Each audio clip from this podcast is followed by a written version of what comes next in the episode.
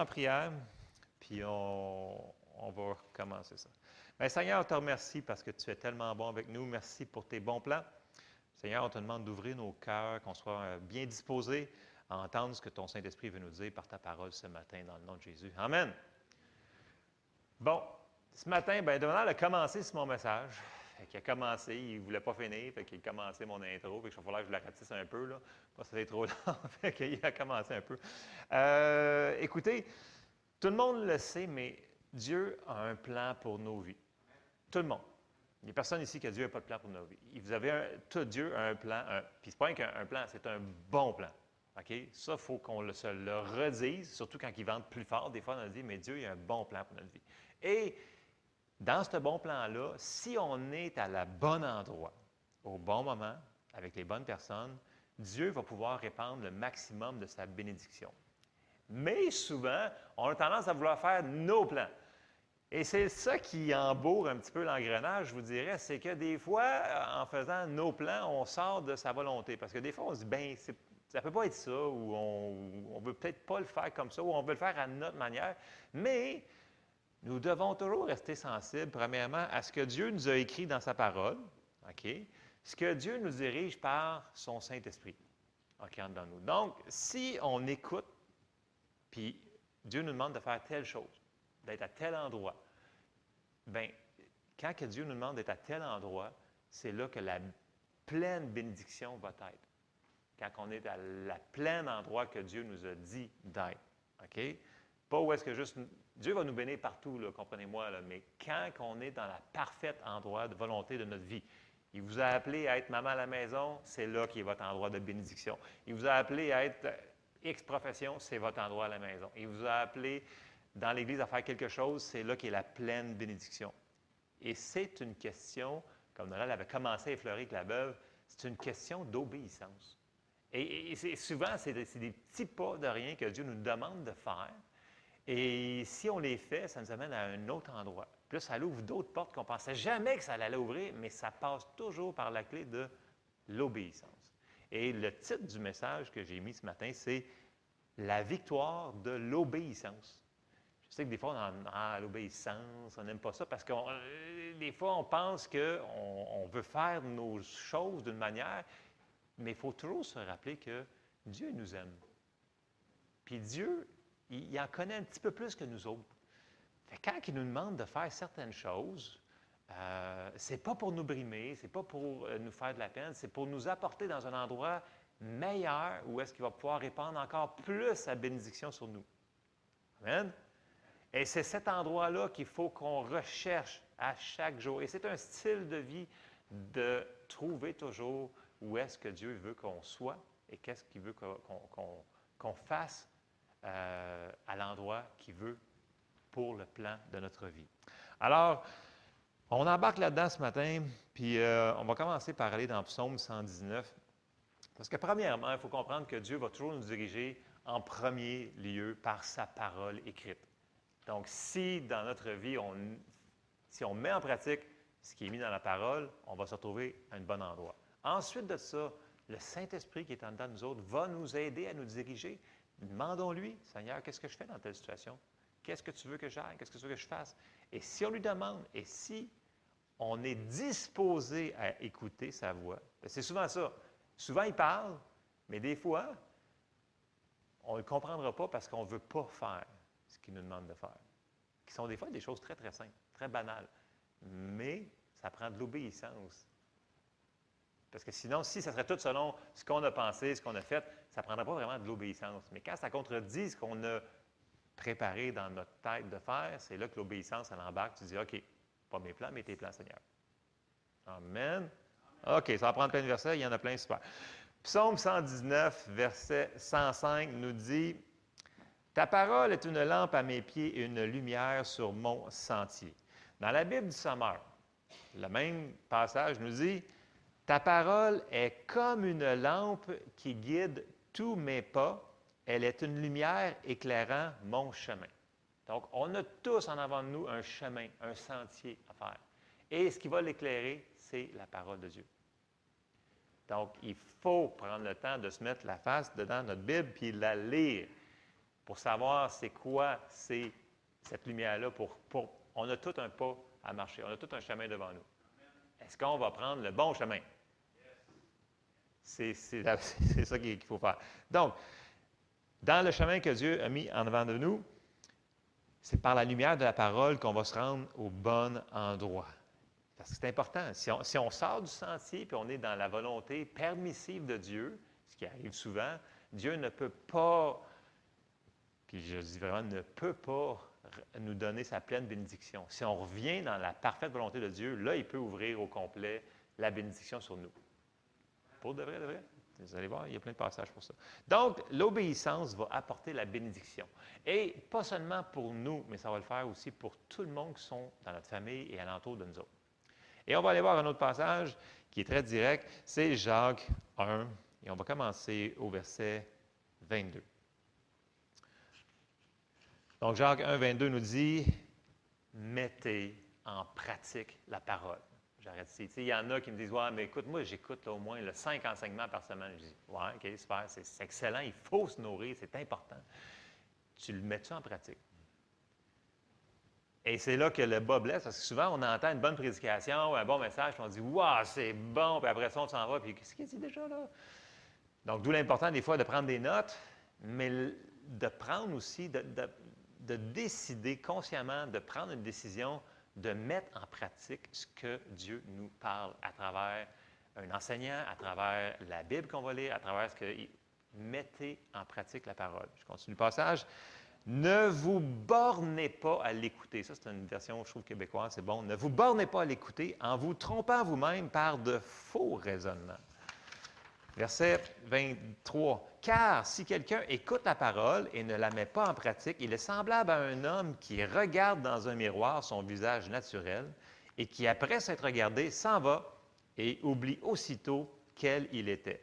Mais celui qui aura plongé le regard dans la loi parfaite, la loi de la liberté, et qui aura persévéré, n'étant pas un auditeur oublieux, mais se mettant à l'œuvre, celui-là sera heureux dans son activité. Puis je sais que tout le monde d'entre nous, on veut être heureux et béni dans nos activités. Mais est-ce qu'on met la parole de Dieu en pratique? C'est ça qu'il nous dit de faire, grosso modo. Il dit mettez en pratique la parole. Et je l'ai sorti dans la Bible en français courant pour clarifier certains mots. Euh, donc, Jacques 1, 22 à 25, dans la Bible en français courant, excellent, ça dit, ne vous faites pas des illusions sur vous-même en vous contentant d'écouter la parole de Dieu. Mettez-la réellement en pratique. Pas juste l'écouter, réellement en pratique. Je trouvais ça très bon. Car celui qui écoute la parole sans la mettre en pratique ressemble à un homme qui se regarde dans un miroir et se voit tel qu'il est. Après s'être regardé, il s'en va et oublie aussitôt comment il est. En revanche, il y a celui qui examine attentivement la loi parfaite qui nous procure la liberté et il s'y attache fidèlement. Il ne se contente pas de l'écouter pour l'oublier ensuite, mais il la met en pratique. Eh bien, celui-là sera béni dans tout ce qu'il fait. Amen. Fait que tout le monde, on veut la bénédiction. Mais est-ce qu'on peut mettre la parole de Dieu en pratique? C'est conditionnel, ça va avec. L'un ne va pas sans l'autre. Donc, je vous encourage, quand vous entendez quelque chose, vous dites, ah, ça c'est bon, comment je fais pour le mettre en pratique? Seigneur, montre-moi comment le mettre en pratique dans ma vie pour que je sois à l'endroit que toi tu veux que je sois. Parce qu'il veut nous bénir, c'est ça son plan. Il nous dit ça parce qu'il veut nous en donner plus, de tout, qu'on manque de rien. Et, quand il dit qu'on soit heureux, mais c'est le même mot pour béni, c'est le même mot. Donc, heureux et béni. Tout le monde, on veut tout ça. Et un passage familier que Jésus nous a expliqué, il l'a expliqué, puis dans un. Là, je vous l'ai sorti dans, Matthieu, mais dans un autre évangile, il commence par si vous êtes mes disciples, pourquoi vous ne faites pas ce que je vous demande de faire? Je n'avais parlé il y a deux semaines, je crois. Euh, ça commence, si vous êtes vraiment mes faites donc ce que je vous demande de faire. Il dit, mon, mon, fardeau est doux et léger, dans le sens que je ne vous demande rien qui va vous faire de la peine. Dans le sens que ce qu'il nous demande de faire, c'est des choses qu'on est capable de faire. Ça, c'est une chose que les gens disent Ah, mais je ne suis pas capable. Hmm. Dieu nous demanderait jamais de faire quelque chose qu'on n'est pas capable de faire. Sinon, il serait injuste. Right? Est-ce que Dieu est injuste? Dieu n'est pas injuste. Dieu, c'est un Dieu d'amour. Il nous aime, puis il en fait pas mal plus en arrière des rideaux qu'on peut voir dans le naturel. Il est toujours là en train de nous aider, nous aider. Et si on veut aider le processus qu'il veut faire, il faut être obéissant dans les petites choses qu'il nous demande de faire. quand on écoute la parole, on va dire Ah oui, ça c'est bon ça. Il faut, vraiment se mettre un, mindset, une, une, manière de mettre ça en pratique. Seigneur, comment que je mets ça en pratique? Parce qu'il faut le mettre en pratique. On s'en va dans Matthieu 7 et au verset 24, et Jésus dit, C'est pourquoi quiconque entend ces paroles que je dis et les met en pratique, il y a, une condition, il faut qu'il les mette en pratique, sera semblable à un homme prudent qui a bâti sa maison sur le roc. La pluie est tombée, les torrents sont venus, les vents ont soufflé et se sont jetés contre cette maison. Elle n'est point tombée parce qu'elle était fondée sur le roc. Le roc, c'est la parole de Dieu. Donc, il y a beaucoup de gens qui arrivent des circonstances dans leur vie, puis là, ils se font dire Ah non, je ne suis pas dans la volonté de Dieu. Il va arriver des circonstances, Jésus nous l'avait dit. Donc, ne soyons pas surpris quand il arrive des vents contraires. La seule chose, est-ce que tu as construit ta maison sur le roc? Ou tu l'as juste entendu puis tu dis bah, c'est pas grave? C'est ça qui est la différence. Regardez bien, si on s'en va au verset 26, puis là, c'est très clair, c'est noir sur blanc. Mais quiconque entend ces paroles que je dis et ne les met pas en pratique sera semblable à un homme insensé qui a bâti sa maison sur le sable. La pluie est tombée, les torrents sont venus, les vents ont soufflé et ont battu cette maison. Elle est tombée et sa ruine a été grande. Même circonstance, même endroit, c'est juste qu'il y en a un qui avait bâti sur la parole de Dieu. Et les résultats étaient complètement différents. Pourtant, ils ont vécu les mêmes circonstances. Ça devrait nous parler fort, dans le sens que si on ne veut pas tomber en ruine quand il y a un petit vent contraire qui va arriver contre nous autres, ben il faut vraiment mettre la parole en pratique et pas juste se borner à l'écouter, à dire Ah ouais, ça c'est beau, ça, ah ouais, c'était bon, ça, ah ouais, ouais, c'était cute comme message. Non, non, c'est pas cute, là. Rien de cute là-dedans, là. C'est on entend, on le comprend, puis on le met en pratique. Amen? Amen. Bon. Puis, si vous voulez avoir une vie qui est stable, qui n'est pas toujours up, down, up, down, up, down, ben c'est une des clés d'être constant, c'est de mettre la parole en pratique. Quelqu'un qui ne la met pas en pratique, elle va vivre pareil comme quelqu'un qui n'est pas sauvé, parce qu'il va avoir des circonstances, puis les circonstances vont l'amener là. Il va avoir une autre circonstance, la circonstance va l'amener ailleurs. On n'est pas été créé comme ça. On a été créé pour suivre les plans de Dieu. On a la bénédiction qui est avec nous. Mais si on n'obéit pas d'être à l'endroit et de faire les choses que Dieu nous demande de faire, euh, ça ne sera pas 100% ce que Dieu peut agir dans notre vie parce qu'il veut en faire plus qu'on peut même imaginer et penser. Mais il faut qu'on obéisse. À date, ce n'est pas tellement populaire ce matin, mais c'est la parole de Dieu quand même pour ce matin. Je vous demande. ah, ça emmène. L'obéissance, c'est payant, OK? Il faut se mettre ça dans la tête. L'obéissance, c'est payant. Et comme j'ai dit, ça va affecter aussi tout le monde autour de nous autres. On va voir plein de passages sur ça. Là, on va voir un passage familier. Euh, Jean 2, oui, au verset 1. Tout le monde se souvient de ce passage-là. C'est quand que Jésus a fait tourner l'eau en vin. Et là, on va voir les étapes super compliquées qu'il a demandé à faire à des gens. Vous allez voir, c'est excessivement compliqué. On va lire ça. On s'en va dans Jean 2 et on commence au verset 1. Trois jours après, il y eut des noces à Cana en Galilée. La mère de Jésus était là. Et Jésus fut aussi invité aux noces avec ses disciples. Le vin ayant manqué, la mère de Jésus lui dit, Ils n'ont plus de vin. Jésus lui répondit, Femme, qu'y a-t-il entre moi et toi? Mon heure n'est pas encore venue. Sa mère dit au serviteur, faites ce qu'il vous dira. Marie, elle avait catché une coupe d'affaires. Tu sais, elle méditait des choses dans son cœur, que ça nous dit, elle méditait des choses, puis elle, elle, s'en souvenait. Elle savait que ce qu'elle allait dire, ça allait arriver. Elle avait une certaine révélation. Elle dit, faites ce qu'il vous dira. Et ça, c'est une clé. Et regardez bien, verset 6. Or, il y avait là six vases de pierre destinés aux purifications des Juifs et contenant chacun deux ou trois mesures. Bon, deux ou trois mesures, ça ne nous dit pas grand-chose à nous autres. Si vous retournez dans votre Bible, si vous regardez, une mesure, c'est environ 40 litres. OK? Donc, deux à trois mesures, on peut estimer que les pots contenaient entre 80 et 120 litres. OK? Il n'y avait pas de robinet dans ce temps-là. OK? Vous vous souvenez que c'était des puits, des choses comme ça. Donc, remplir un 100 litres, là, euh, pensez à une pinte de lait à grosseur, euh, ça ne prend pas deux secondes. ça prend un certain effort. Donc, là, il leur demande, au verset 7, il dit Remplissez d'eau ces vases, et il les remplit jusqu'au bord. Est-ce que c'était compliqué comme chose? Remplissez d'eau les vases. C'était pas compliqué. Remplissez d'eau les vases. Sauf que si, au lieu d'obéir, il avait décidé Ah, mais tu ne comprends pas, c'est 100 litres ou 120 litres, je ne sais pas comment il était gros le vase, ça nous dit en deux, trois mesures. C'est long, on va avoir chaud, ça va être. Écoute, c'est pas évident. Et pourquoi de l'eau? Il manque du vin. Et là, embarque le raisonnement. Et si on embarque dans nos super raisonnements, on va tout foirer la patente. Eux autres, ils n'ont pas fait ça. Ils ont juste dit, bon, on va remplir, on n'a rien à perdre. Hein? Il manque de vin. OK, on continue. Verset 8. Puisez maintenant, leur dit-il, et portez-en à l'ordonnateur du repas, et ils en portèrent. Là, il aurait pu se faire chicaner, dans le sens que les autres, ils, ont dû se regarder. Ils disent Écoute bien, là, on vient de mettre de l'eau là-dedans. Ça a été long, là. c'est pesant. Là. Puis là, il nous demande d'aller le montrer au chef qui s'occupe du mariage. Tu sais, un mariage, tu ne veux pas scraper ça. Puis là, ben, tu ne veux pas te faire chicaner non plus. Puis là, qu'est-ce qu'on va faire? On, apporte de l'eau. Mais, au lieu de raisonner, ils disent ouais, on apporte de l'eau, qu'est-ce qu'ils ont fait? Ils ont obéi. C'était tellement compliqué à faire, de toute façon. L'affaire qui aurait pu les empêcher encore là, nos super raisonnements, super intelligents. Ils n'ont pas raisonné, ils ont fait. Je suis sûr que ça leur a passé par la tête, qu'est-ce qu'on va faire là? Mais, regardez bien, verset 9.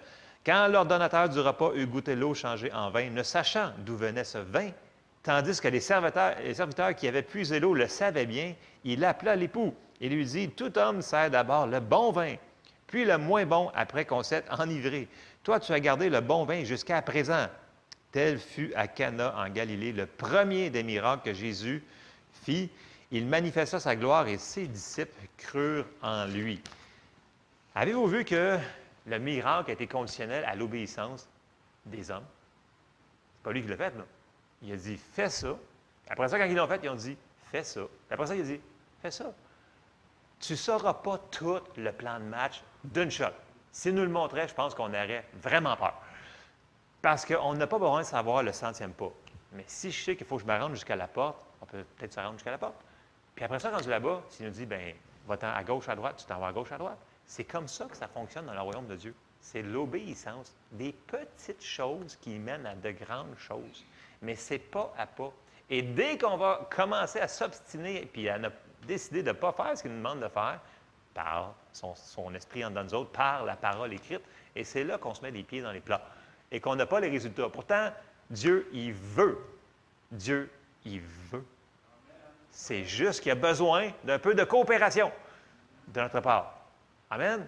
Il ne peut pas aller par-dessus notre volonté. Dieu ne nous obligera jamais à faire quelque chose. Jamais. Impossible. C'est contre la parole de Dieu. Jamais.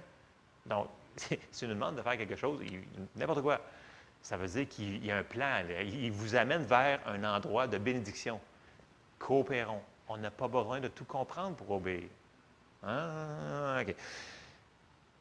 Puis, souvent, on a des excuses à cause de nos, raisonnements. Il ne faut pas rentrer dans les excuses. Ah, mais à cause de ça, tu ne comprends pas, Seigneur, je ne peux pas faire ça. Écoutez, comme je vous disais tantôt, il, en connaît un petit peu plus que nous autres. Fait s'il nous demande de faire quelque chose, essayons pas de sortir toutes nos excuses. Ça ne tient pas la route. Et c'est là que ça devient de l'obéissance et non juste euh, des raisonnements. OK. On s'en va voir un autre personnage qu'on étudie depuis plusieurs mercredis. On s'en va voir Abraham. Et c'est la même chose qu'il a fait. écoutez, c'était tellement, il y en avait tellement d'exemples. Il a fallu que je compresse, mais pour une question de temps, on s'en va dans Genèse 12, versets 1 à 4. Et, on voit, puis on le voit tout au long de sa vie, c'est un de ses caractéristiques, Abraham. Il recevait une chose et il le faisait. C'était pas des. Puis c'était instantané. C'était dès qu'il Dieu a fini de parler, il le faisait. Et il y avait des résultats. Et ça a fini qu'il est devenu l'ami de Dieu. parce qu'il obéissait. Puis ça dit qu'il il marchait dans la foi. L'obéissance fait de, de la foi. Genèse 12, verset 1, ça nous dit, L'Éternel dit à Abraham, va-t'en de ton pays, de ta patrie, de la maison de, ton père, dans le pays que je te montrerai. Bon, on arrête ici. Premièrement, il vivait, c'était une ville où est-ce qu'il restait, premièrement, si on regarde dans l'histoire. C'était une ville, il y avait des maisons, c'était bien construit, il y avait 75 ans, il y avait de l'argent, il y avait quand même, tu sais, euh, femmes, serviteurs, il y avait déjà quelque chose. Puis là, Dieu il arrive, il dit, OK, sors de ta maison, tu as 75 ans, OK, là, puis va-t'en à quelque part, fais juste partir, je vais te le dire par après où est-ce que tu vas aller. Dans le naturel, ça fait comme, Seigneur, où est-ce que tu veux que je m'en aille? Mais il n'a pas dit tout de suite. Il a juste dit, sors, puis va-t'en. C'est ça qu'il a dit de faire. Il n'a pas dit que ça va faire du camping pendant plusieurs dizaines d'années, mais, mais, il a dit quelque chose. Et il l'a fait. Et là, il dit, qu'est-ce que ça va donner, cette affaire-là? Verset 2, je ferai de toi, il dit, je retourne au verset 1, excusez, de la maison de ton père dans le pays que je te montrerai. Donc, c'était pas à pas. Pas à pas. C'est la même chose pour nous autres. Il n'y a rien que change là-dedans. C'est pas à pas. On peut avoir une vision générale où est-ce qu'on s'en va, mais les détails, c'est pas à pas qu'on les a. On n'a pas rien de plus que ça. Et c'est ça, marcher par la foi. Verset 2. Je ferai de toi une grande nation et je te bénirai. Je rendrai ton nom grand et tu seras une source de bénédiction. Je bénirai ceux qui te béniront et je maudirai ceux qui te maudiront. Et toutes les familles de la terre, seront bénies en toi. Abraham partit comme l'Éternel le lui avait dit, et Lot partit avec lui. Abraham était âgé de 75 ans lorsqu'il sortit de Charan. Donc on voit que Dieu y arrive, toc toc, bonjour c'est moi, Dieu, sors. Très compliqué comme, euh, très compliqué, hein? Sors. Tu as un choix. T'écoutes ou tu, le fais ou tu le fais pas. Point final. C'est sûr que si tu commences à raisonner, mais ça n'a pas d'allure, on va vivre dans des tentes, hein, on amène tout le troupeau avec nous autres, c'est comme... Non, on n'a pas besoin de comprendre. Est-ce que ça l'a béni? Il est parti de ça, puis il est devenu père d'une multitude de nations, il était très riche, il était en santé. Dieu l'a apporté vers une, plus grande endroit de bénédiction qui était là, Donc, même si on ne comprend pas, Dieu veut nous apporter à quelque part. Et ce que ça prend, c'est de la coopération de sa part. Mettez la parole en pratique. On continue. Et souvenez-vous, là, et puis là, ça, c'est vraiment un exemple flagrant que toute la bénédiction que ça a amené autour de lui, ça, a tout béni le monde. Ça, les, les familles de la terre ont été bénies à cause qu'il a obéi. Si nous autres, on obéit, ça va toucher notre famille immédiate. Peut-être nos voisins, peut-être les, les gens qu'on connaît. L'obéissance, c'est payant. Et nous devons le faire. Et quand on a une direction du Seigneur, aussi petite qu'elle soit, ne passons pas par-dessus. Puis souvenez-vous, là, Dieu, il sait quand on n'a pas compris. Il sait que quand il nous a dit quelque chose, qu'on ne l'a pas vraiment saisi.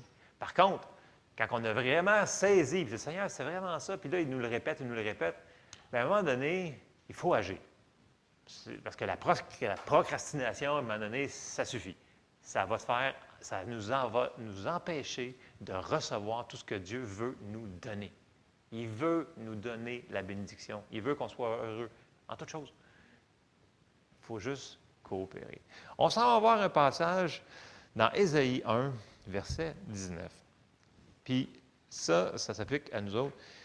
Ça nous dit dans Ésaïe 1, 19, dans la Louis II, ça dit Si vous avez de la bonne volonté et si vous êtes docile, vous mangerez les meilleures productions du pays. Si vous avez de la bonne volonté et si vous êtes docile. Regardez bien dans la Bible du Sommeur comment c'est phrasé. Si vous décidez à m'obéir, vous mangerez les meilleurs produits du pays. Si vous décidez à m'obéir vous mangez. Euh. Et dans, j'aimais bien la manière que ça sort dans la Bible amplifiée en anglais, je l'ai traduit en français, ça, dit si vous êtes disposé et obéissant, vous mangerez le bien de la terre. Tu sais, des fois, on entend quelque chose, est-ce qu'on est vraiment disposé? Est-ce qu'on a un cœur disposé pour entendre ce que Dieu nous dit? si on est bien disposé, on, va comprendre et on va le mettre, pouvoir le mettre en application. Mais si on n'a pas un cœur bien disposé, des fois, c'est comme si c'est comme des ondes radio, c'est comme sur une fréquence. Là. Il y a beaucoup de gens qui écoutent la, radio, mais souvenez-vous qu'on a encore des radios dans nos autos. Là. Puis que si tu ne mets pas sur le bon poste, bien, ça va faire C'est un peu la même chose quand on n'est pas disposé avec Dieu. Si on est disposé de vouloir faire ce qu'il nous demande de faire, on va comprendre. Si on ne veut pas l'entendre, ce qu'on ne veut pas entendre, on ne l'entendra pas. Je parle par expérience. tu sais, mettons que tu, demandes quelque chose à Dieu. Tu demandes, Seigneur, tu veux que je fasse telle chose? Puis ça ne tente tellement pas de le faire. Écoute, attends-toi pas de comprendre la réponse. Si tu dis, par contre, Seigneur, ça ne me tente pas de le faire, mais qu'est-ce que tu veux que je fasse dans cette situation-là? Puis aide-moi à être bien disposé à recevoir. On va comprendre ce que sa volonté pour notre vie. On va le savoir. Il faut juste décider d'être disposé à entendre une réponse peut-être différente. Il ne nous demandera pas de faire quelque chose qui va nous apporter dans, la difficulté et dans le trouble. C'est ça qu'il faut se mettre en, contexte. Dieu nous aime. Dieu nous aime. Quand il nous demande de faire quelque chose, c'est pour nous bénir, c'est pas pour nous nuire. Soyons bien disposés à faire des choses des fois qui sont super simples, même si on ne comprend pas. Euh, est-ce qu'on va lui faire confiance ou est-ce que notre tête va avoir le dessus sur tout ça? Proverbe 3, 5, 6, que je cite quand même assez souvent, nous dit Confie-toi en l'Éternel de tout ton cœur et ne t'appuie pas sur ta sagesse. Reconnais-le dans toutes tes voies et il aplanira tes sentiers en avant de toi. Tu sais, on veut que nos sentiers en avant de nous autres, ça soit, on est dans les bons sentiers. Ben, ne reconnais-le dans toutes tes voies. Ne t'appuie pas juste sur ta sagesse. Par part de nous autres mêmes, on ne connaît pas tout. Et loin d'en connaître tout. On en connaît un petit, petit morceau. Aussi intelligent que vous êtes, on ne peut pas se fier juste à ça. Mais quand on dit Seigneur, montre-nous, il est où le chemin? Il va aplanir le sentier devant nous. Amen. C'est super important ce qu'on parle ce matin. Et on n'a pas besoin de comprendre pour obéir. C'est ça qui est l'affaire. C'est que des fois, on veut absolument comprendre avant de le faire. Et souvent, on va comprendre quand on va avoir. Souvenez-vous quand que le peuple d'Israël, même avant ça, quand que Moïse les a sortis, la mer Rouge n'était pas ouverte avant qu'il arrive là, Il a fallu que Moïse étende son bâton, puis là, il passe. Quand ils ont passé le Jourdain, quand il est au bord, il a fallu que les sacrificateurs mettent le pied dans l'eau avant que le Jourdain sépare en deux. Tu sais, dans le sens qu'il va falloir que tu fasses la décision de le faire avant que ça se fasse. c'est en marchant dans la foi que ça, qu'on va voir le résultat. Si on reste là puis on est stallé, il dire Bon, le Seigneur nous dit de marcher, bien, t'attends. Mais il dit Fais un pas, mais tu ne le fais pas. Ça va arrêter là. là. Il nous a Tu as la direction. Tu as le choix de le faire ou de ne pas le faire. Si on le fait, ça va se passer. Si on ne le fait pas, ça ne se passera pas. Et c'est le même. Écoute, il y a tellement d'exemples dans la Bible. C'est partout. L'obéissance, l'obéissance, l'obéissance. Et souvenez-vous, ça apporte la bénédiction. Éphésiens 6, 1 à 3 nous dit Enfants, je sais que les, ados n'aiment pas ça entendre ce verset-là, mais euh, c'est un très bon passage d'écriture. Enfants, obéissez à vos parents selon le Seigneur, car cela est juste. Parce que ce sont des tyrans et des méchants, puis ils veulent votre mal, parce qu'ils veulent vous brimer vos. C'est ça que ça dit? Non, pas en tout. Honore ton père et ta mère, c'est le premier commandement, avec une promesse, afin que tu sois misérable, puis pogné dans un trou. C'est pas ça partout. Regardez. Afin que, c'est marqué en arrière de moi, là? Afin que tu sois heureux et que tu vives longtemps sur la terre. Combien qui veulent être heureux et vivre longtemps sur la terre? C'est le fun de vivre longtemps quand tu es heureux. Quand tu es malheureux, c'est, long vivre longtemps. Mais ça prend quoi au début? On part au verset 1. ça dit obéissez à vos parents. C'est un principe qui a mis même dans la famille. Donc, ça s'applique aussi, c'est pas que vous autres pour, les ados, là, ça s'applique à nous autres, parce qu'on est les enfants de Dieu. Et s'il nous demande d'obéir, c'est parce que même si tu ne comprends pas, même si tu n'as pas tout compris, puis tu ne sais pas pourquoi il nous fait faire ça, c'est parce qu'il veut nous apporter, puis qu'on soit heureux, comme on a vu au début, heureux et béni, et qu'on vive longtemps dans ce stade-là. et non misérable, misérable, misérable, misérable. Le principe demeure, ça s'applique à toute personne, qu'on soit jeune ou moins jeune, c'est un principe qui s'applique à tous. Puis tu sais, il y, en a-tu d'entre vous qui a déjà été comme un gérant, qui a formé des gens dans leur travail? vous avez travaillé quelque part, puis vous avez, ouais, Guy, Joe, tu as formé du monde. Tu sais, maintenant que tu fais un travail depuis je ne sais pas combien de temps. Puis là, il y en a un nouveau, puis tu l'entraînes, puis il dit Fais telle chose de telle manière. Mais il ne comprend pas. Il veut le faire à sa manière. Mais il ne comprend pas que ça va affecter tout le monde autour de d'eux autres. Et dans le processus, exemple, dans la restauration. Quand j'étais dans la restauration, il fallait qu'on fasse telle affaire pour mettre la pâte à pizza d'une telle manière, l'autre mettait la sauce, l'autre mettait le pepperoni. Il y avait une chaîne de production, c'était comme même affaire pour les patates frites, même affaire pour le poulet. Tout il y a tout un. Tu le fais de la manière qu'il te demande de faire. Sinon, l'autre ne peut pas faire sa job. Puis là, quand la personne te répond Non, moi, je veux le faire de même parce que je trouve que c'est une meilleure idée. Là, tu fais Non, tu ne comprends pas. C'est parce que si tu fais ça, moi, je ne peux pas faire ça. Parce que la personne, elle pense qu'elle en sait plus que toi. Même si ça fait juste trois jours qu'elle travaille, puis toi, ça fait comme genre dix ans que tu fais ça. Ça devient un petit peu frustrant. Et là, je, me mets du côté de Dieu quand il nous demande Fais ça. Puis là, on fait comme Non, non, non, non, non, non, non, non. Moi, je veux le faire de même.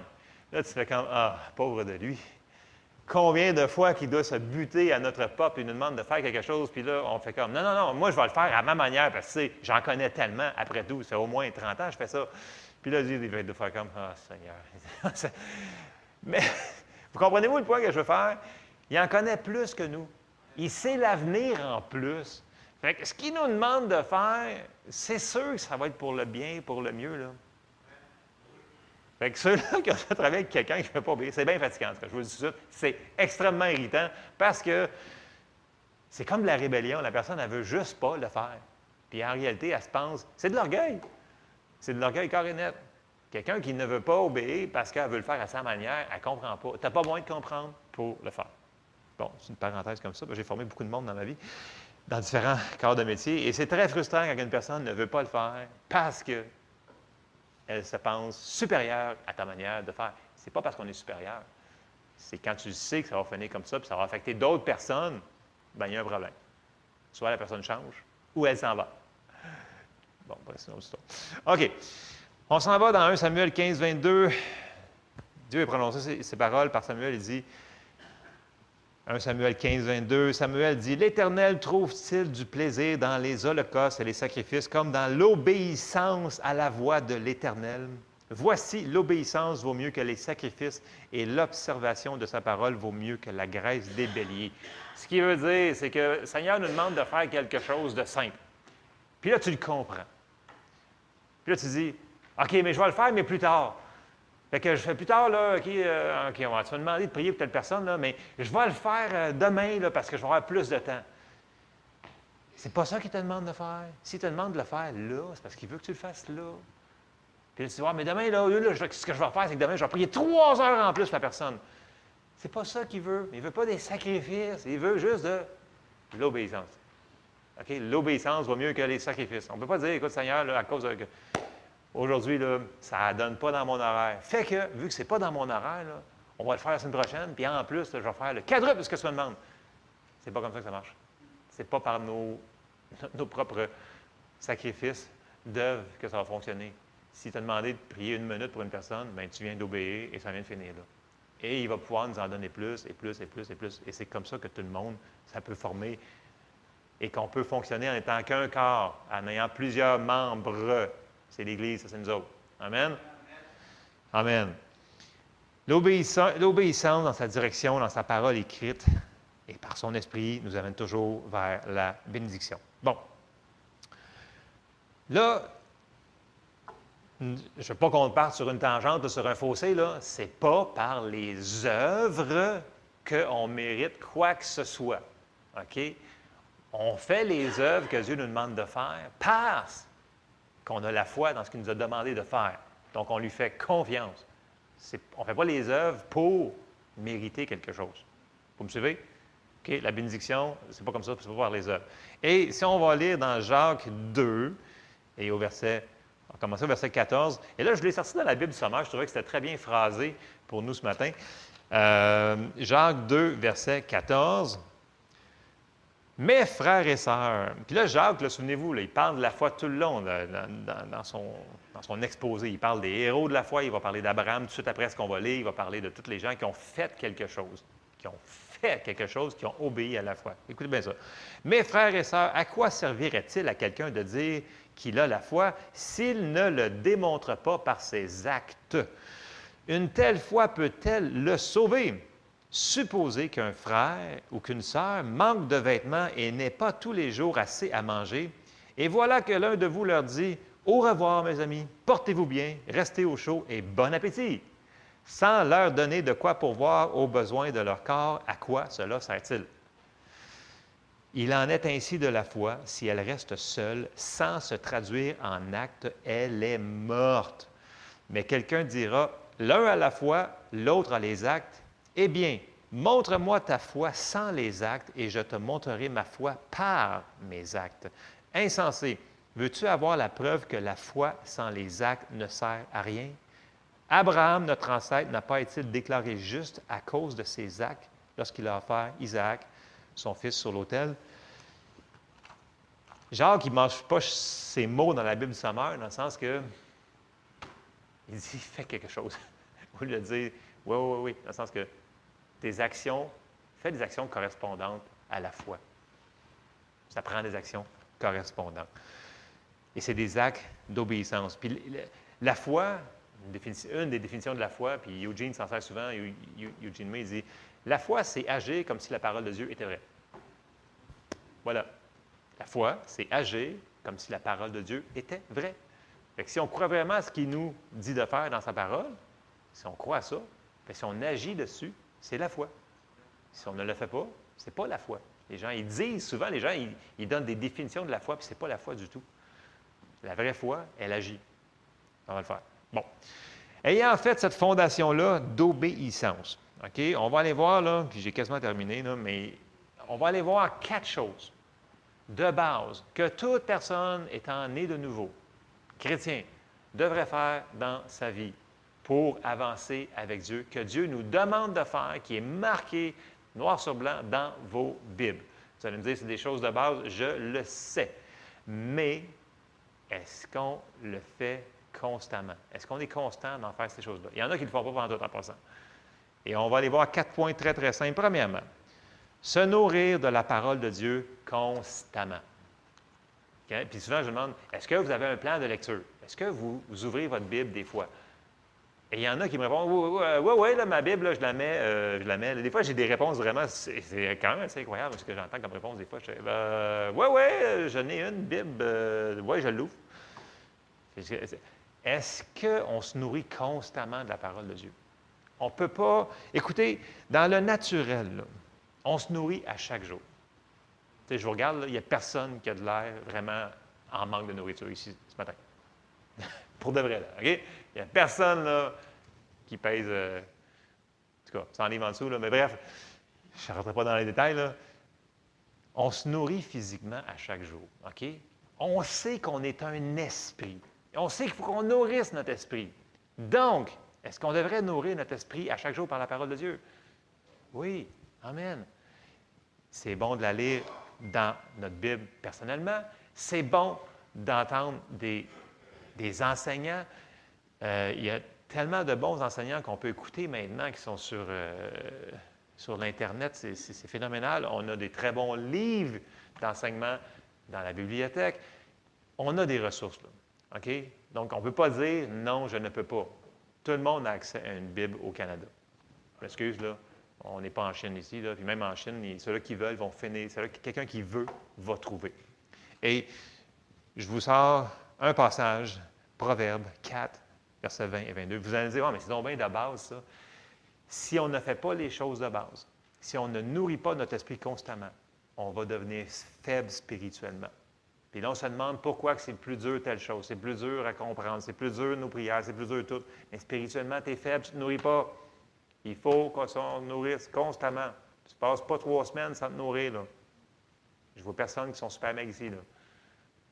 OK, on s'en va dans Proverbe 4, verset 20. Non, mais je vous dis, c'est super important. C'est des choses de base que les gens on sait qu'il faut qu'on fasse, mais des fois, on se laisse un petit peu aller. Il faut se reprendre. Euh, verset 20. Mon fils, sois attentif à mes paroles, prête l'oreille à mes discours, qu'ils ne s'éloignent pas de tes yeux, garde-les dans le fond de ton cœur. C'est la vie pour ceux qui les trouvent, c'est la santé pour tout leur corps. La parole de Dieu, c'est un médicament. Le mot aussi pour santé, c'est vraiment dans l'hébreu, c'est le mot marpé. Marpé est traduit environ 15 fois dans, dans la Bible pour médicament. C'est le même mot. Donc, quand tu, ne peux pas faire un overdose de lire ta Bible. OK? Quand tu lis ta Bible, il y a de la vie qui rentre en toi. Ça te nourrit dans ton esprit. Même quand tu es dans l'Ancien Testament, puis tu lis un tel engendra un tel, un tel engendra un autre tel, puis un autre tel, puis un autre tel. J'avoue que c'est des petits chapitres un petit peu plus pénibles, mais ça nourrit ton esprit quand même. Posez pas de questions, c'est comme ça. La parole de Dieu est un médicament. Donc, puis je me souviens ce que Kenneth Hagin n'arrêtait pas de répéter. Il disait, parce que le monde il disait, ouais, pourquoi toi, tu vis toujours en santé divine? Il dit, ouais, mais je, me nourris constamment de la parole de Dieu. Oui, mais il dit, non, non, non, non, dis-moi vraiment la vérité. Tu sais, là, ça doit t'arriver de sentir plus faible, plus malade. Il dit, bon, écoute, il dit, si je me sens un petit peu plus faible, parce que j'ai prêché beaucoup, il dit, ben, je vais juste doubler sur ma lecture de ma, Bible. C'est ce qu'il répondait. Je vais doubler sur ma lecture. Il avait vraiment réalisé, la, il y avait la, la, révélation que la parole de Dieu était un médicament pour son corps. Et il le mettait en pratique. Et le monsieur, il était plus en forme que les jeunes de 20 ans qui essayaient de le suivre pour l'amener à différents endroits. Il brûlait. Puis lui, il avait 80 ans, puis il continuait à fond Léon. Tu sais, il y a un rapport, euh, peut-être que mettre en pratique la parole, il le faisait. Je donne un exemple parmi tant d'autres. Il faut se nourrir constamment. C'est un bon point? On est d'accord avec ça? Amen. OK. Point numéro 2. Prier constamment. OK? 1 Thessaloniciens 5, 17 nous dit prier sans cesse. Là, les gens vont dire on ne peut pas prier sans cesse. Ça veut dire avoir une vie de prière. OK? Je ne me souviens plus si c'est John G. Lake ou si c'est euh, qui disait, ou je pense que c'est Smith Wigglesworth qui disait Je ne prie jamais plus que 30 minutes de temps à la fois, mais je ne passe jamais plus que 30 minutes sans prier. Dans le sens qu'il y avait une vie de prière tout le temps. vous n'êtes pas obligé. On travaille, on ne pourra pas prier tout le temps. Dieu, il sait. Il n'est pas. Le monde pense que Dieu, il est vraiment déconnecté. Ce n'est pas lui qui est déconnecté. Là. Pas en tout. Là. Fait que s'il nous demande d'avoir une vie de prière, c'est d'avoir une vie de communion avec lui. Donc, on lui parle et on écoute. Ça, c'est la prière. Et là, ça, c'est euh, 1 Thessaloniciens 5, 17. Jacques 5, 13 nous dit Quelqu'un parmi vous est-il dans la souffrance? Bien, qu'il prie. Quelqu'un est-il dans la joie qu'il chante des cantiques? Et là, il nous parle sur la prière du juste qui a une grande efficacité. Je condense pour, pour, euh, pour le temps. Là. Nos prières ont une grande efficacité. Il faut qu'on prie pour nous autres et pour les autres. On ne peut pas dire, écoute, moi, là, je ne prierai pas parce que ça ne me tente pas. Dieu ne m'entend pas mes prières. Non, non, ça, c'est des excuses. Dieu entend les prières de tout le monde. OK? Est-ce qu'on va décider de prier nous autres mêmes? Même si on n'a pas toute la révélation de la parole de Dieu, il faut qu'on prie quand même. Éphésiens 6, 18, dans la Bible du sommaire, ça nous dit En toutes circonstances, Faites toutes sortes de prières et de requêtes sous la conduite de l'Esprit. Donc, le Saint-Esprit s'en va jamais, il est toujours là, là. Il est là pour nous aider là-dedans. Faites-le avec vigilance et constance et intercédez pour tous les membres du peuple saint. Donc, il nous dit, il faut qu'on prie pour nous autres, mais il faut qu'on prie aussi pour les autres. C'est un commandement, ce n'est pas une suggestion, c'est notre style de vie. Donc, on, se nourrit de la parole et on prie. Pas rien que pour nous autres, pour les autres aussi. Il y en a besoin. OK. Deuxième point. Il y a juste quatre points. Simple. OK. Troisième point, la plupart d'entre vous le savez, s'implanter dans une église locale. Je sais qu'il y en a qui ne peuvent pas se déplacer, ça c'est différent. Mais quand on peut se déplacer, moi je vais me stouler, là, quand je suis revenu au Seigneur, début 90, là, OK? J'écoutais des enseignements à la télévision à chaque dimanche et je lisais ma Bible. C'était super le fun. Jusqu'à temps que les prédicateurs à la télévision ils disent Vous devez aller dans une église locale. J'ai fait comme Pour de vrai. Puis là, l'autre prédicateur après, il disait Vous devez aller dans une église locale. je fais comme Oh non, pour de vrai. Puis là, l'autre, il disait Et dans le magazine, ça disait Vous devez aller dans une église locale. Je fais comme Oh non. Parce que moi, je me souvenais que quand j'étais jeune, l'église que j'allais, j'aimais pas les choses que j'avais vues. Et j'avais peur de retourner dans l'Église. Pour de vrai, j'avais peur de retourner dans l'Église. Je ne voulais pas retourner dans l'Église. Mais c'est comme si, à un moment donné, à force de l'entendre, de l'entendre, je, savais que je devais le faire ou ma progression spirituelle, elle l'arrêtait. C'était, je savais j'avais compris, là. J'avais vraiment compris. Là, je tombais dans la procrastination. Et j'ai décidé de revenir à l'Église. C'est une décision assez intimidante parce que revenir à l'Église, quand ça fait des dizaines d'années, pas euh, après une dizaine d'années que je n'avais pas été, peut-être neuf ans environ, c'est assez intimidant. Je ne connais personne? C'est du monde bizarre des fois, parce qu'on a un jargon bizarre dans l'Église. Il y a du monde qui lève des mains, qui n'a jamais vu ça? Il y a du monde qui parle en langue. C'est ça, cette affaire-là? Ça peut être intimidant.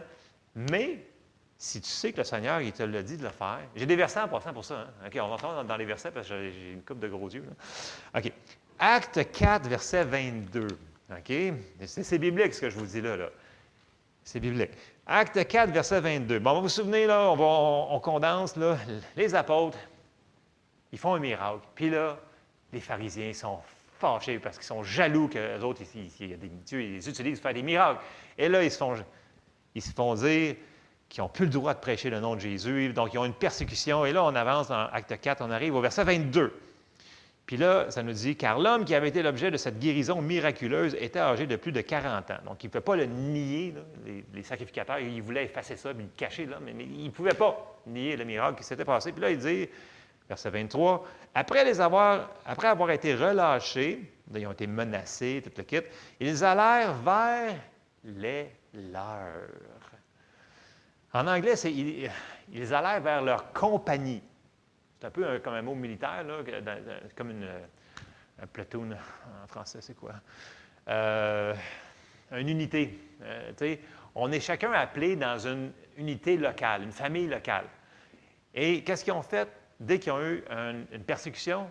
Les apôtres, ils ont été vers les leurs, vers leur église locale. Ils ont été vers les leurs. C'est là qu'était la protection, c'est là qu'était l'unité. C'est là qu'ils ont tout de suite été. C'est les apôtres, là. Continue au verset 23. Et racontèrent tout ce que les principaux sacrificateurs et les anciens leur avaient dit. Lorsqu'ils l'eurent entendu, ils élevèrent à, Dieu la voix, tous ensemble. Tu ne peux pas être une brebis toute seule à la maison et penser prospérer puis survivre. Ça ne fonctionnera pas. S'il faut que tu sois tous ensemble. Ça prend le corps. On est tous membres l'un des autres. C'est un principe biblique. Et regardez bien ce que ça dit. Ils Seigneur, toi qui as fait le ciel, la terre, la mer et tout ce qui s'y trouve. Là, il prie pendant quelques versets. Et on arrive au verset 31 et ça dit, quand ils eurent prié, le lieu où ils étaient assemblés, assemblés, un assemblée, ils étaient assemblés ensemble, trembla. Ils furent tous remplis du Saint-Esprit et ils annonçaient la parole de Dieu avec assurance. Donc, la protection de l'Église locale. Les apôtres, ils ont reconnu que ça prenait ça. Ils l'ont fait. Ils l'ont fait. Hébreu 10, 25 nous dit N'abandonnons pas notre assemblée. Le même mot, assemblée, qu'on a vu tantôt. Comme c'est la coutume de quelques-uns, mais exhortons-nous réciproquement, et cela d'autant plus que vous voyez s'approcher le jour.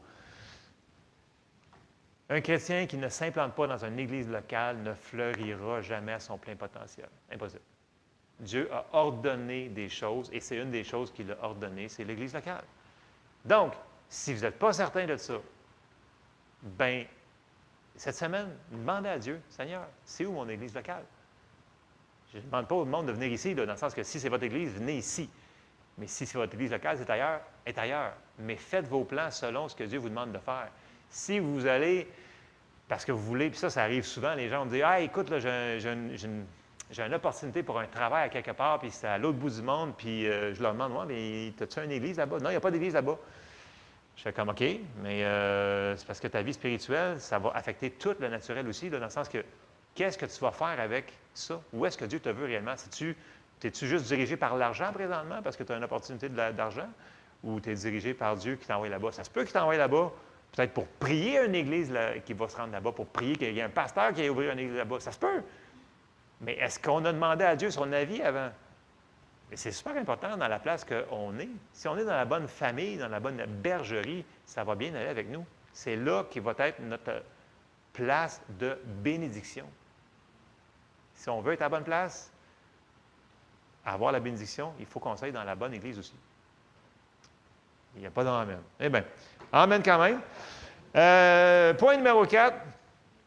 Et ça, c'est un point que les gens n'aiment pas entendre. Ça s'applique à tout le monde. Nouveau sauvé, ancien sauvé, vraiment vieux sauvé, peu importe. Éphésiens 5, 20, ça nous dit Soyons reconnaissants en toutes choses. Ça nous dit, Éphésiens 5, 20, ça nous dit Rendez continuellement grâce à Dieu pour toutes choses, à Dieu le Père, au nom de notre Seigneur Jésus-Christ.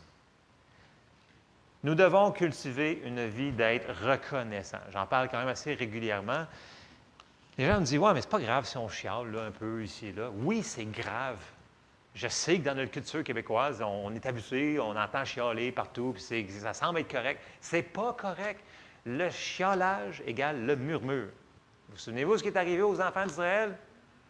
Puis, le monde dit, ouais, mais c'est juste le peuple d'Israël. Non, non, non, non, non, non, non, non, non. Regardez bien, 1 Corinthiens 10, 10 nous dit quoi? Ne murmurez point comme murmurèrent quelques-uns d'eux qui périrent par l'exterminateur. Ces choses leur sont arrivées pour, leur servir d'exemple et elles ont été écrites pour notre instruction à nous qui sommes parvenus à la fin des siècles. On est-tu plus à la fin des siècles? S'il y a quelqu'un qui a, l'ombre d'un doute qui parle à nous autres là-dedans, là, il y a un problème. Il parle à nous autres. OK? Le murmure les a faites. Il avait toutes les promesses. Dieu, il avait dit, vous allez rentrer dans ta promise. Ce n'est pas peut-être, vous allez rentrer. Mais il n'a pas pu les faire rentrer à cause d'eux autres. Ils n'ont pas coopéré. Ils n'étaient pas disposés. Ils ont murmuré, murmuré, murmuré, murmuré. Leur parole était toujours l'inverse. On va mourir. On n'a pas d'eau, on n'a pas de nourriture, on n'a pas de ci, on n'a pas de ça. Ils ont toujours murmuré et ça les a complètement. Dieu, il a fallu qu'ils disent Je dois faire ce que vous avez dit à mes oreilles. Vous avez dit que vous allez mourir, vous allez mourir dans le désert. Il a fallu qu'ils fassent. Il était obligé de le faire. Fait que le chiolage, le murmurage, des choses comme ça, ben ça ne devrait pas être dans nos vies. Euh, puis je sais qu'il faut qu'on. Ça, ça peut s'échapper de notre bouche des fois. OK? Mais ce n'est pas grave. C'est l'attitude, dans le sens que, ah, OK, c'est du chiolage, on arrête. Parce que c'est, c'est pas. Le monde dit, ouais, mais c'est pas grave, c'est anodin. Non, ça détruit. C'est l'inverse de la foi. Nous devons arrêter de murmurer, chialer. Je sais que c'est des choses qui sont. Euh, qui sont peut-être pas populaires. Les gens aiment plus des messages euh, avec des fleurs, peut-être. Mais bon, peu importe. C'est le message que j'avais pour vous ce matin. L'obéissance va toujours apporter la bénédiction dans notre vie. Toujours. C'est une loi spirituelle. Puis, mettons-le en, application. Bon, je vous ai parlé pour la prière, je vous ai parlé pour se nourrir, je vous ai parlé pour l'Église locale, c'est super important. Je vous ai parlé sur le murmure. Il y en a tellement d'autres choses que on sait déjà qu'il faut qu'on fasse. Mettons juste ceux-là en pratique, là, mais il y en a d'autres encore à mettre en pratique. Et cette semaine, demandez à Dieu, Seigneur, c'est quoi que tu m'as demandé de faire? Parce que des fois, le Seigneur nous a demandé de faire, puis là, un moment donné, il va juste comme arrêter de le dire. Puis là, il, attend qu'on le fasse. Puis si on lui demande, Seigneur, qu'est-ce que tu veux que je fasse? Il va nous le redire. Il n'est pas, pas, méchant. Là. Il veut nous amener vers l'endroit de bénédiction. C'est juste qu'il ne peut pas aller contre notre volonté. Et ça, c'est un point qu'il faut qu'on réalise. Dieu, il travaille avec nous autres. Pas sans notre coopération, ça ne se fait pas. Sinon, on n'aurait pas pu être sauvé. Il n'oblige personne à être sauvé. Personne. Il ne nous obligera pas à faire des choses qu'il va nous apporter dans le chemin de la bénédiction. Donc, je vous encourage cette semaine, s'il vous plaît, Mettez ces choses-là en pratique. Demandez à Dieu, Seigneur, qu'est-ce que tu me demander de faire que j'ai oublié? Est-ce qu'il y a quelque chose qui fait que j'ai. Ça arrive qu'on oublie des choses. Là. Ça arrive. Écoute, la vie, ça va vite. Là. Il se passe plein d'affaires. Puis des fois, le Seigneur nous parle, puis on fait comme, oui, oui, oui, c'est vrai, il faut que je fasse ça. Puis là, on s'en va à d'autres choses. Puis là, c'est quoi qu'il me dit déjà? Ça vous est déjà arrivé, ça? Moi, ça m'arrive des fois, je fais comme. C'est pour ça que j'ai souvent quelque chose pour prendre des notes. Parce que quand il me parle, des fois à 5 heures du matin, puis j'ai un verset, je prends le téléphone, je fais comme. Je le pitonne tout de suite parce que, mais, je vais me rendormir dans pas longtemps. Mais quand je me réveille, là, par après, là, souvent, je suis comme. C'est quoi déjà le verset qu'il me dit tantôt? Là? Je suis comme. Mais là, c'est impossible que je l'ai. En l'espace d'une heure, je l'ai oublié. Oui, ça m'arrive. Le casteur, là, Jesse n'a pas arrivé parce que quand, quand on entend le téléphone à 5 heures, Bon, tu avais encore des versets. Il manquait des versets, c'était l'affaire. Ça m'arrive à moi, ça arrive à tout le monde. Il ne faut pas avoir peur de prendre des notes. Des fois, on est comme un petit peu plus, je vous dirais, dans le domaine de l'esprit, puis on perçoit plus. Et quand on perçoit, là, soyons sûrs, c'est comme, comme quand on a une parole prophétique. Là. Quand, Eugene vient ici, quand les gens viennent, on, vous l'envoie par courriel. Eugene, il dit, écrivez-la pour qu'on puisse aller la relire, pour qu'on puisse se battre avec cette parole-là qui est là pour nous encourager, pour nous aider dans notre vie de, chaque jour. Pensez pas que vous allez vous souvenir de tout dans une semaine ce qu'il vous a dit.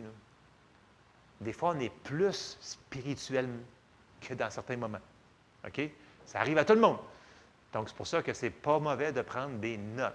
Écoute, quand tu vas à l'école biblique, là, tout le monde a un calepin, sa Bible, tout le kit. Là, c'est des ordinateurs et des iPads, là, mais bon. Mais n'empêche que les gens, ils prennent des notes pour se souvenir de ce qu'ils sont en train d'apprendre. Il faut qu'ils le mettent en pratique, ils le mettent sur des notes. Comme ça, ils peuvent aller retourner voir et dire Ah oui, c'est il faut que je fasse ça. OK, on le met en pratique. Pourquoi? Parce que prendre des notes, ça veut dire que tu veux te souvenir de ce que Dieu t'a révélé. C'est un truc comme ça. Je termine là-dessus. On se lève ensemble.